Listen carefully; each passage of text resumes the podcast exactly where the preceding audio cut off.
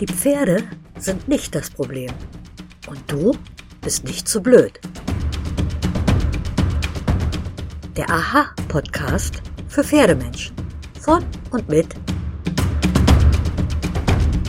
Mare Diel und Silke Jahn. Hallo, ihr Lieben. Hallo, liebe Maren. Hallo, liebe Silke. Hallo, liebe alle. Nach dieser Podcast-Folge können wir also endgültig sagen, wir haben fertig. Fertig. Denn sie ist das Ende der ersten Staffel unseres Podcasts. Die Pferde sind nicht das Problem. 20 Folgen haben wir dein gleichnamiges Buch, liebe Maren, noch einmal auf Herz und Nieren geprüft. Oder besser auf LSG und Biotensigrität. Und wir haben es auf den aktuellen Stand der Wissenschaft gebracht. Yeah! Heute beantworten wir noch einmal Fragen unserer Hörerinnen und Hörer. Aber im Hintergrund, Spoiler, Spoiler, werken wir schon eifrig an unserer nächsten Staffel. Das hoffentlich bald sehr beliebte Die Pferde sind nicht das Problem. Bullshit Bingo! Magst du mal kurz erklären, Maren, was wir uns dabei gedacht haben und um was es eigentlich gehen wird? Ja, im Netz, genauso wie in Büchern und Illustrierten, finden sich so unglaublich viele Aussagen, zu denen mir, wenn ich dazu gefragt werde, eigentlich immer nur kurz und bündig Bullshit auf der Zunge liegt. ja, und gleichzeitig habe ich, wenn ich nach dem tief Luft holen vorsichtig wieder ausgeatmet habe, so gar keine Lust dazu irgendwas zu erklären. Diese Bilder sind teilweise so weit verbreitet und so mächtig, während sie eigentlich doch völlig unsinnig sind, weil sie der Erfahrung, der Geschichte und der Physik widersprechen. Hm? Aber weil sie auf abstrusen Grundannahmen beruhen, müsste man die ja erstmal demontieren und ersetzen, um überhaupt eine gemeinsame Verständnis- und Diskussionsgrundlage zu haben. Mhm. Da kommt dann bei mir immer diese plötzliche Müdigkeit. Und deshalb finde ich die Idee super, sich einerseits durchaus ernsthaft mit den Aussagen zu beschäftigen, sich aber doch auch etwas drüber lustig zu machen. Weil sonst müsste man ja heulen vor Verzweiflung. Hm? Und dann doch lieber Gelächter.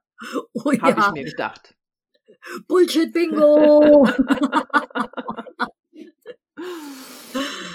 Ja, wir hoffen ja noch im November damit starten zu können und sammeln schon kräftig Bullshit aus der Pferdewelt. Wenn euch also irgendwelche Glaubenssätze einfallen, die dringend genauer unter die Lupe genommen werden sollten, her damit. Wir schauen sie uns an. Und zwar ganz genau. Aber heute erstmal zu euren Fragen und unseren Antworten. Wir hatten euch ja aufgerufen, uns Fragen zu schicken und Roseline aus der Schweiz hatte uns eine super nette E-Mail geschrieben, die ich euch gerne vorlesen möchte. Liebe Maren, liebe Silke, ich bin begeistert von eurem Podcast und auch dem Buch Die Pferde sind nicht das Problem. Durch eine Kollegin bin ich auf den Podcast aufmerksam gemacht worden und musste mir kurz darauf das Buch bestellen, um alles in Ruhe und mit noch mehr Inhalt nachlesen zu können. Ich unterrichte bereits seit einigen Jahren Menschen mit ihren Pferden sowie Menschen mit meinen eigenen Islandpferden. Meist zu den Themen Beziehung und Biomechanik. Während dem Lesen des Buches musste ich sehr oft schmunzeln, da mir so vieles aus meinem Alltag beim Unterrichten so bekannt vorkam. Mit eurem Podcast und dem Buch beginne ich jetzt schon einiges anders zu sehen und Neues auszuprobieren. Meine bis jetzt noch Experimente mit dem neuen Wissen und neuen Vorstellungsbildern funktionieren bei meinen Pferden wie auch bei den Pferden meiner Reitschülerinnen sehr gut. Es macht total viel Spaß. Im Austausch mit der Kollegin stellte sich uns folgende Frage. Ihre beiden Fragen stelle ich gleich nochmal im Anschluss vor. Rosalind schließt ihre Mail nämlich mit den folgenden Worten. Vielen herzlichen Dank für eure Arbeit. Ich werde das Buch sicher noch ein zweites Mal lesen und den Podcast nochmals hören. Ich habe all meinen Reitschülerinnen das Buch und den Podcast empfohlen. Danke, danke. Gerade als ich heute vom Unterrichten nach Hause fuhr, habe ich die letzte Folge gehört und siehe da, in eurer Folge, wie auch in meinem Unterricht, ging es ums Absteigen. Ich konnte somit die Folge gleich weiterempfehlen. So toll. Ich freue mich auf viele weiteren Folgen zum Thema, wie wir die Pferde langfristig gesund und mit viel Freude reiten können. Herzliche Grüße von Roseline aus der Schweiz. Mir ist so das Herz aufgegangen bei diesen herzlichen Worten. Echt, ich fand das so schön, dass ich euch das auch mal mitteilen musste. Und ich freue mich einfach riesig, dass unser Podcast so intensiv gehört ja, wird schön. und so viele mhm, Anstöße gibt. ja, dann aber jetzt zu Roselines Fragen. Wie schätzt ihr den Einfluss der verschiedenen Sitzmöglichkeiten im Trab, teils Galopp, leichter Sitz, Leichttraben, Aussitzen auf die Bewegungsqualität des Pferdes ein? Wann empfehlt ihr was? Die Frage entstand, da meine Kollegin ihren Isländer ausgesessen getrabt hat und ich der Ansicht war, dass das Pferd es einfacher hätte, die Energie durch den Körper nach vorne fließen zu lassen und mehr in Schwung zu kommen, wenn sie leicht traben würde. Sie war dann auch der Meinung, dass es ihr körperlich nicht möglich wäre, mehr Schwung noch gut sitzen zu können, dass ihr Pferd aber ihre tensegrale Vorstellung und ihren Sitz benötigen würde, um mit dieser Vorstellung traben zu können. Dass dies somit für das Pferd nicht so gut gehen würde, wenn sie die Hälfte der Zeit in der Luft, in Klammern leicht traben, und nicht mit dem Pferd direkt über den Kontakt mit dem Sitz verbunden sei. Wie seht ihr das? Ja, da sehe ich mal ganz diplomatisch, dass ihr beide recht habt. Das Pferd braucht mit Sicherheit anfangs die tensegrale Bewegungsvorstellung der Reiterin und auch eine hilfreiche Verbindung zwischen Pferd und Menschenkörper. Das Pferd braucht aber auch eine gewisse Bewegungsfreiheit, um innerhalb seines aktuellen Bewegungsspektrums zunächst im einfachsten Tempo üben zu können. Und dieses Tempo ist für die meisten Reitenden zu hoch, um gut aussitzen zu können. Die gute Nachricht ist aber, dass die tensegrale Bewegungsvorstellung den leichten Sitz, also das ist für mich der Chiron-Sitz und nicht der moderne Runterfallsitz, also den leichten Sitz und das Leichttraben einschließt. Der Entlastungssitz oder das, was man als solches so zu sehen bekommt, ist für mich eine ziemlich halbgare Geschichte und auch in meinen Augen nicht sonderlich empfehlenswert, also weder für das Pferd noch für den Reiter. Im Leichtraben habt ihr sogar den Vorteil, dass ihr in den Momenten der maximalen Belastbarkeit einsitzt bzw. die Last auf die Steigbügel gebt. Und, nicht zu unterschätzen, die beim Leichtraben so oft kritisierte Asymmetrie gibt es auch beim Aussitzen. Also die meisten Reitenden sitzen sozusagen immer auf dem gleichen Fuß aus. Ja, und da ist es dann doch hilfreicher, beim Leichttraben zu merken, dass man anscheinend ungern wechselt und das dann zu üben. Ja, so das Umsitzen zu Übungszwecken empfiehlt sich alle fünf bis zehn Tritte.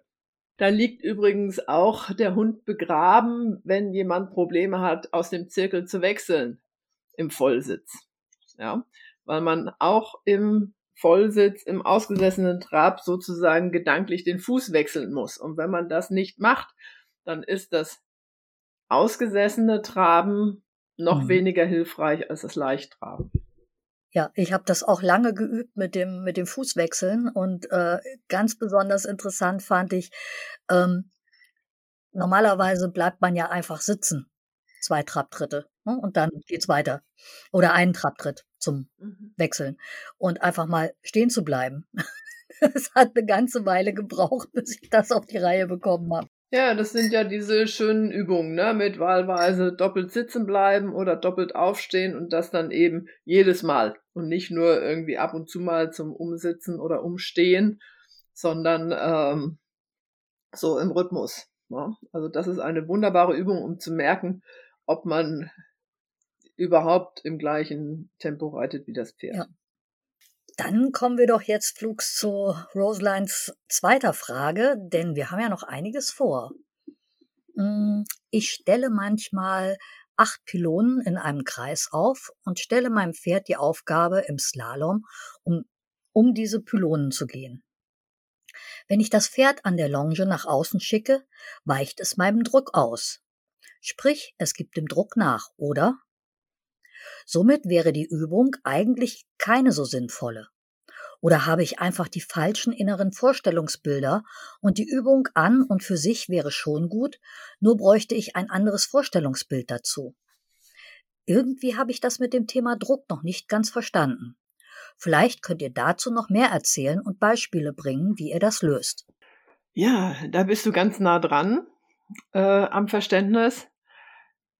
Und es ist nur deine Vorstellung von Druck und den Reaktionen des Pferdes auf Druck, die noch etwas undifferenziert ist. Aber das ist ja auch nicht so einfach. Und aus, als Voraussetzung für deine Übung würde ich sehen, dass das Pferd bereits auf geraden und gebogenen Linien horizontal vorwärts an, was es auch immer am Kopf hat, ziehen kann. Mhm. Zumindest meistens und ungefähr. Ja? Und da hätten wir dann Druck erzeugt Gegendruck. Was du möchtest oder möchten solltest, ist, dass das Pferd vorwärts in die gewünschte Richtung zieht, die du ihm durch Körper und oder Peitschenposition anzeigst bzw. frei machst. Und du musst also darauf achten, dass du zu dem Vorwärtszug und damit auch dem Druck am Pferdekopf nicht noch versehentlich einen nach außen weisenden Präsenzdruck machst. Ja, dann wird dich das Pferd vermutlich vorwärts nach außen ziehen, zum Beispiel. Also da gibt es verschiedene ähm, ungeplante Lösungsvorschläge beim Pferd. Und wenn aber alles stimmt und das Pferd bereits den Unterschied zwischen Pylonenarbeit und Fußball kennt, dann wird es sich in der Vorwärtsbewegung, im Vorwärtsziehen um die Pylonen herum mit etwas Glück ganz leicht biegen. Aber das ist dann korrekt und etwas anderes als das, was du nicht wollen solltest, nämlich dass das Pferd sich unter dem physischen Druck verformt.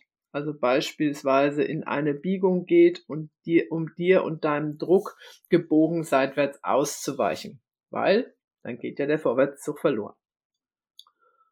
Und der Grundsatz lautet, dass Druck Gegendruck erzeugt. Das ist die natürliche Reaktion eines tensegralen Systems. Und wenn das Pferd jetzt deinem Druck im Ganzen weicht, was ja eine sinnvolle Lösung sein kann, wenn du mit der vollen Schubkarre über den Paddock geschnauft kommst, ja, dann behält es trotzdem seine volle körperliche Integrität. Ja, das heißt, dass es den Druck weicht, ohne sich zu verformen. Es geht einfach einen Schritt auf die Seite. Ja? Äh, oder dass es eben den Druck meidet, indem es sich verformt. Aber dann kommt ja auch kein Druck ins System. Und das wäre dann zum Beispiel der Minimalist, der sich dann nur ein kleines bisschen verbiegt oder den Kopf auf die Seite nimmt, damit du durch kannst. Und dieses Weichen, das hat aber mehr mit Benimm zu tun. Das ist immer noch funktional, weil das Pferd hat keine Lust, sich groß zu bewegen und hat so viel Benimm, dass es dich durchlässt. Ja, ist seine Entscheidung. Und du kommst da nicht an und äh, versuchst das Pferd zu verbiegen, damit du es bewegen kannst. Und blöd wird's, wenn das Pferd dazu erzogen wird, dem Druck in einer bestimmten Art und Weise in sich zu weichen. Ja? Also zum Beispiel dem Gebiss nachzugeben und dadurch Beizäumung vorzutäuschen. Und wenn das dann auch noch unter Last stattfindet, also unter dem Reitergewicht, das Ausweichen, ja, also dass das Pferd dem Reitergewicht praktisch ausweicht, dann ist das so ähnlich, als würdest du bei deinem Fahrrad die Luft aus den Reifen lassen, damit es besser handelbar ist. Kann man das verstehen ungefähr?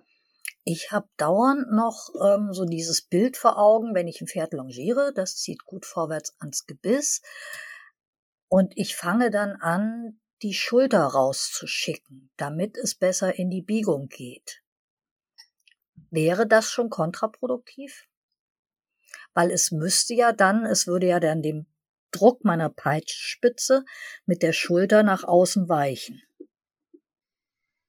Also ich würde da das Bild ändern.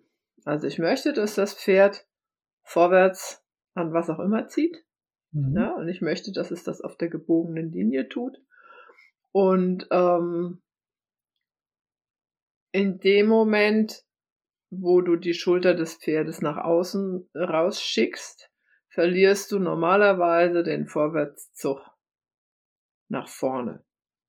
Ja, das heißt, den möchtest du behalten. Da ist es also wesentlich sinnvoller, zu versuchen, durch die Longe die einzelnen Füße des Pferdes zu spüren und dir zu überlegen, wo du mehr Schub oder Schwung oder was auch immer haben möchtest. Mhm. Ja, das wäre der sinnvollere Weg. Also mit dem die Schulter nach außen schicken, würdest du die Prinzipien deiner Arbeit wechseln. Hm. Ach.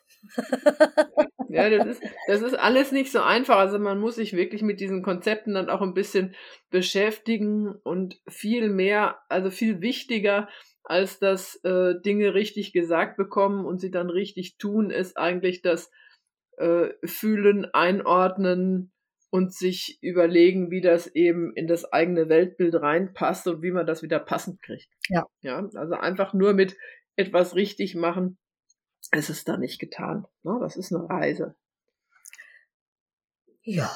Aber die Fragen zeigen ja, dass, äh, dass die Reise schon angefangen hat. Auf jeden Fall. Damit kommen wir zu Frage zwei. Äh, nein, Frage drei sind wir schon. Haha, das Thema hatten wir eben schon ganz kurz, äh, die Frage nach der Beizäumung. Und zu dem Thema hat uns nämlich Jessica folgende Frage gestellt. Hallo, eine Frage. Die Frage, die mich schon ewig beschäftigt. Warum ist der Pferdekopf nah an der Senkrechten die eine richtige angestrebte Haltung für ein gut gerittenes Pferd? Kein Meister wäre je in einer anderen Haltung unterwegs. Ich habe hier und da schon spannende Ansätze dazu gelesen, aber eigentlich ist das etwas, was jeder voraussetzt, aber niemand je erklärt. Warum ist das so? Warum nimmt das korrekt versammelte Pferd diese Haltung ein? Ja, das ist eigentlich schon eine Frage für unsere nächste Staffel. Weil, dass das so muss, das ist, mit Verlaub, Bullshit. Also kann man so machen, aber, ne? Ähm, also das Streben, das Pferd in diese Haltung zu bringen, die ist auf das Verlangen nach absoluter Beizäumung zurückzuführen. Und ein Pferd, das sich immer und überall in einer solchen Haltung bewegt und präsentiert, das ist einfach kaputt. Also es ist ein Reitautomat. Ja. Man sollte das also anders formulieren, wie es schön und richtig wäre. Also ein Pferd, das sich, wenn die Situation, also der Moment es erfordert, maximal versammeln und aufnehmen lässt, zeigt für den Moment, Ausrufzeichen, diese Haltung und kommt dabei aber auf keinen Fall hinter die Senkrechte. Und einem guten Reiter auf einem guten Pferd steht dieser Moment der maximalen Versammlung jederzeit zur Verfügung, wenn Bedarf ist. Wenn ein Reiter aber so gierig ist, dass er das Pferd immer in dieser Haltung zu reiten versucht, dann reitet er sehr bald nur noch eine Karikatur der Vollkommenheit und stellt eben selbst auch nur noch die Karikatur eines Meisters dar. Ja. Und der Weg zur Meisterschaft ist lang, und die wenigsten werden ihn zu Ende gehen. Allein schon, weil das Leben zu kurz ist. ja. Und die meisten Reitenden sind in meinen Augen gut beraten, mit ihren Pferden eine gesunde Gebrauchshaltung anzustreben, um gemeinsam Freude am gemeinsamen Bewegen zu haben. Weil von den derzeitigen mir bekannten Reitweisen führt ohnehin keine nachhaltig zu diesem Ziel. Ja, das ist irgendwie alles Beschäftigungstherapie.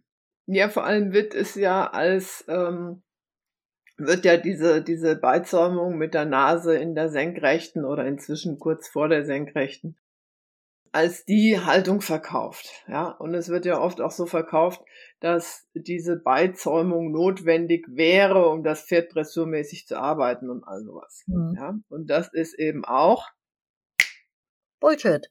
Bullshit. ja, also diese gewünschte Haltung ist letztlich ein Ergebnis guter Arbeit. Und wenn ich nur Kopf und Hals in dieser Position habe und der Rest macht irgendwas, dann ist das kein Schuss Pulver wert. Ja, ja. Besser kann man es nicht sagen. Aber wir haben ja auch noch, wir haben ja noch eine einfachere Frage. Ja, die Frage hat uns Kati gestellt. Und zwar zu eurem Frage- und Antwort-Podcast würde mich interessieren, ob es ausreichend ist, wie ich bewege. Circa zwei bis fünfmal die Woche wird mein Pferd entweder im Gelände geritten oder spaziert. Es geht auch mal über Wurzeln und Hügeln auf, äh, es geht auch mal über Wurzeln und Hügel auf und ab, circa zweimal. Einmal wird auf dem Platz gewollt oder auch ernsthaft was gemacht. Die Empfehlung, mal über eine längere Strecke auf Asphalt zu traben, ist schwierig. Reicht mein Bewegungspensum oder sollte ich doch etwas spezifischer werden? Ähm, das ist jetzt nicht ganz einfach zu beantworten, weil ich eben weder das Pferd noch das Gelände kenne, noch weiß, wie ihr euch im Gelände bewegt. Und äh, Zeiten und Kilometer stehen jetzt ja auch nicht mit drin. Aber das Ziel sollte sein, so dreimal pro Woche eine bis anderthalb Stunden flott und schwungvoll im Gelände unterwegs zu sein. Ja? Natürlich steigert man sich langsam dahin, aber es sollte schon eine kontinu kontinuierliche Steigerung bis dahin stattfinden. Und die höchste Belastung sollte dann eben einmal pro Woche stattfinden und danach dann zwei Tage ruhigeres Programm. Also beispielsweise Montag und Mittwoch normal flott, Freitag anstrengend, Samstag und Sonntag spazieren gehen zum Beispiel. Ja? Oder für Berufstätige Samstag normal, Sonntag anstrengend und dann der Jahreszeit entsprechend unter der Woche leichtes Programm, was halt machbar ist, ja, ja? mit kurzen Tagen und äh, Matschwetter und allem drum und dran. Und ich finde es wichtig, da ein Trainingstagebuch zu führen, in dem Allgemeinzustand, Befindlichkeiten, Trainingsdauer und Intensität, Fütterung, Form und Zustand der Hufe, Sattelabdruck etc.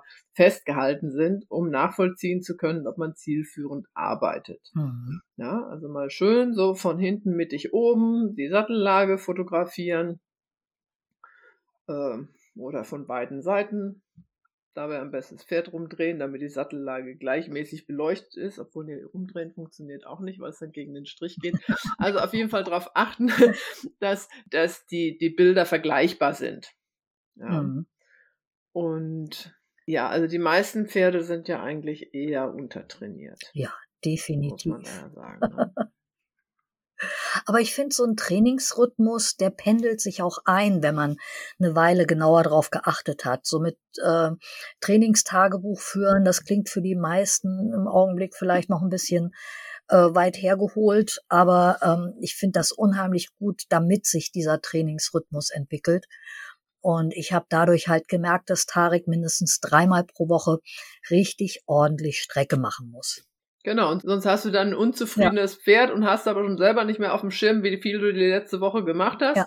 Und im Trainingstagebuch kannst du dann sehen, ach gucke, das war ja dann vielleicht ein bisschen schlapp. Ja, genau. Ja.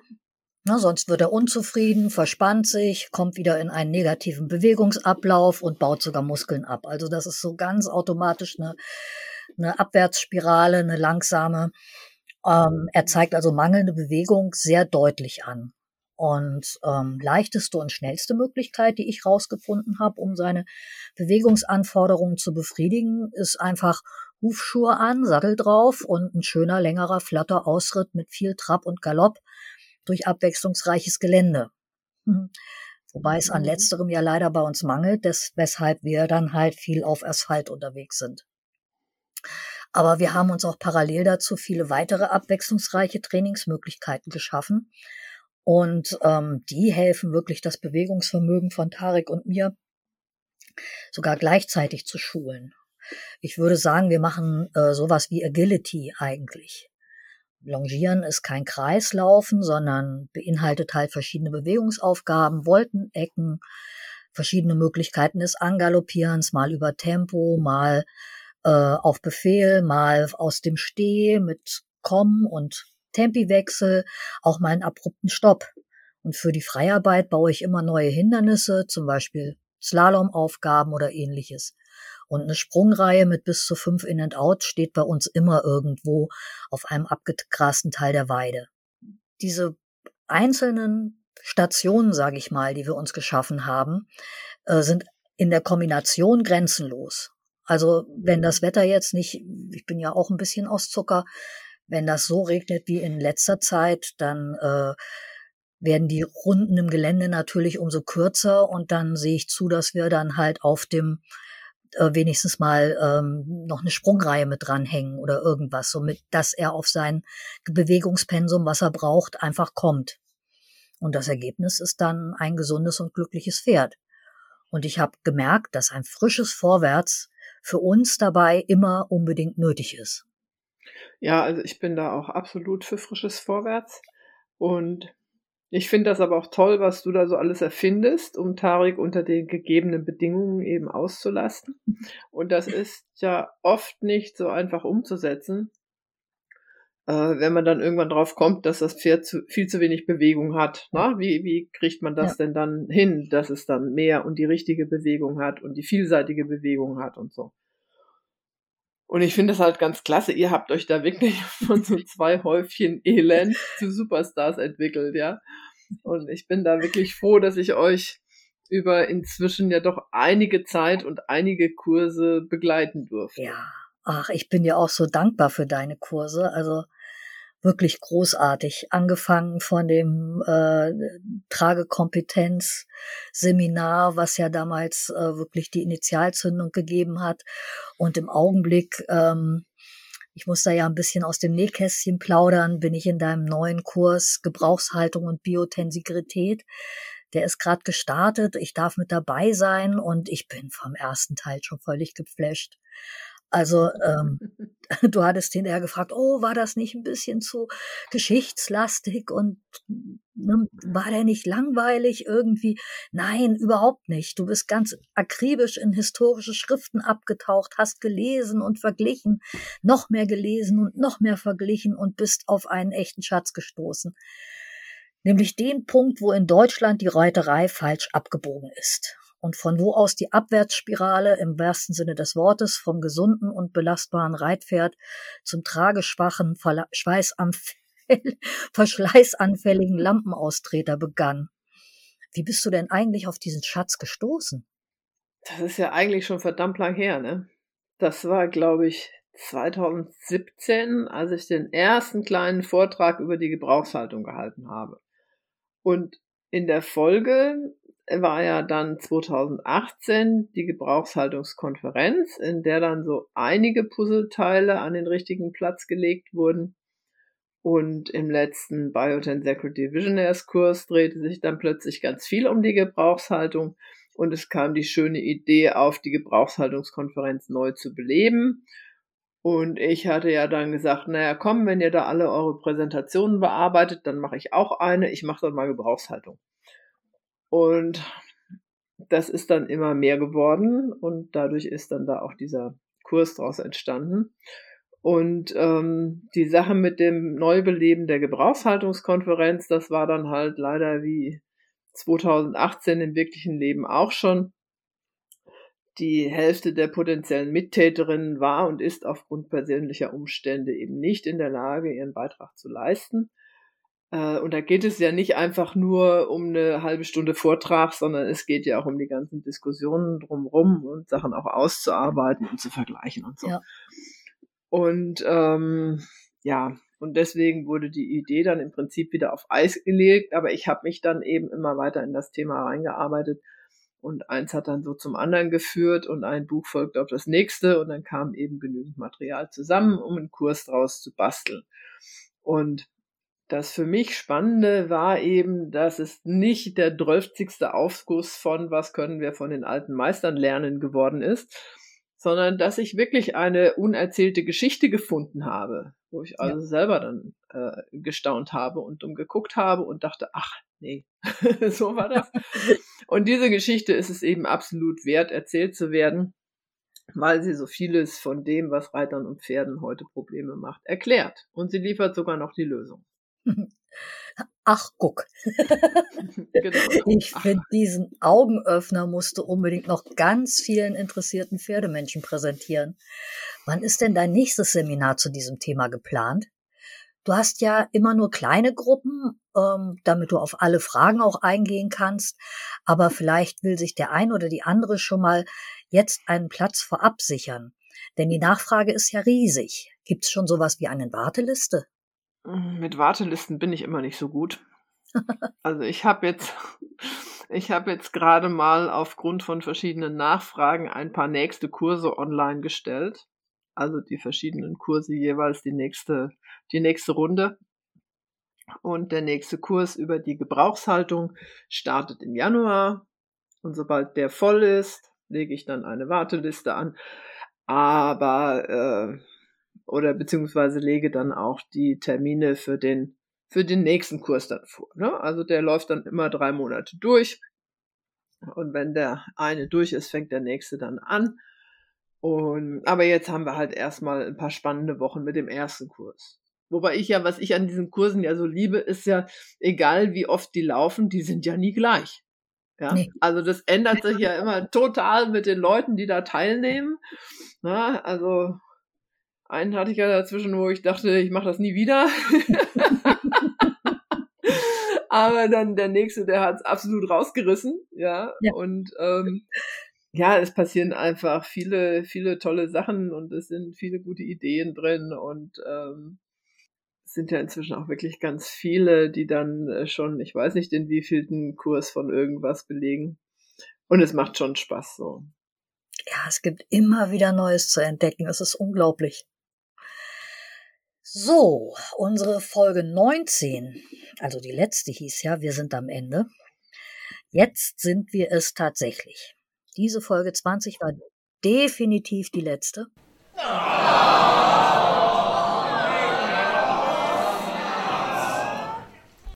Von Staffel 1.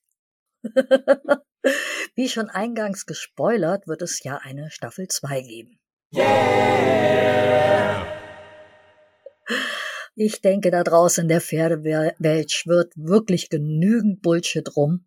Das sollte für mindestens weitere 20 Folgen reichen. Oder was meinst du, Maren? Ich glaube, das wird eine Endlosstaffel. ah, dann lass uns mal an dieser Stelle Schluss machen und kräftig Bullshit sammeln. Ich will gleich genau. noch zu genau. Tarik und sein Bewegungsbedürfnis stillen. Das ist im Augenblick extrem hoch, denn die Weiden und der Auslauf stehen unter Wasser. Hier regnet das seit Tagen irgendwie. Tags und nachts. Es ist unglaublich. Tarek und seine Herren-WG, die dürfen nur noch drei bis vier Stunden am Tag auf die Koppel und stehen da echt wie die Seepferdchen und weideln, glaube ich. Echt? Oder Gründeln. Ich glaube, die müssen die, die Nasenlöcher zuklappen, damit die grasen können. Und ach, die Koppeln sind schon groß, größtenteils in Matschrutschbahnen verwandelt. Gestern beim Abäppeln ist mein Schuh stecken geblieben. Oh Mann, echt. Und Tarek wird bestimmt auch heute wieder am Eingang stehen, wenn, mein, wenn er mein Auto hört und mich fragend in Empfang nehmen. Na, was machen wir heute Tolles? Boah, echt eine Herausforderung beim da derzeitigen Dauerregen. Naja. Das glaube ich. Aber uns fällt, uns, äh, uns fällt schon was ein. Also dann. Tschüss Staffel 1. Tschüss, liebe Hörerinnen und Hörer und tschüss, liebe Maren. Tschüss, liebe Silke. Tschüss, liebe alle und bis zur Staffel 2.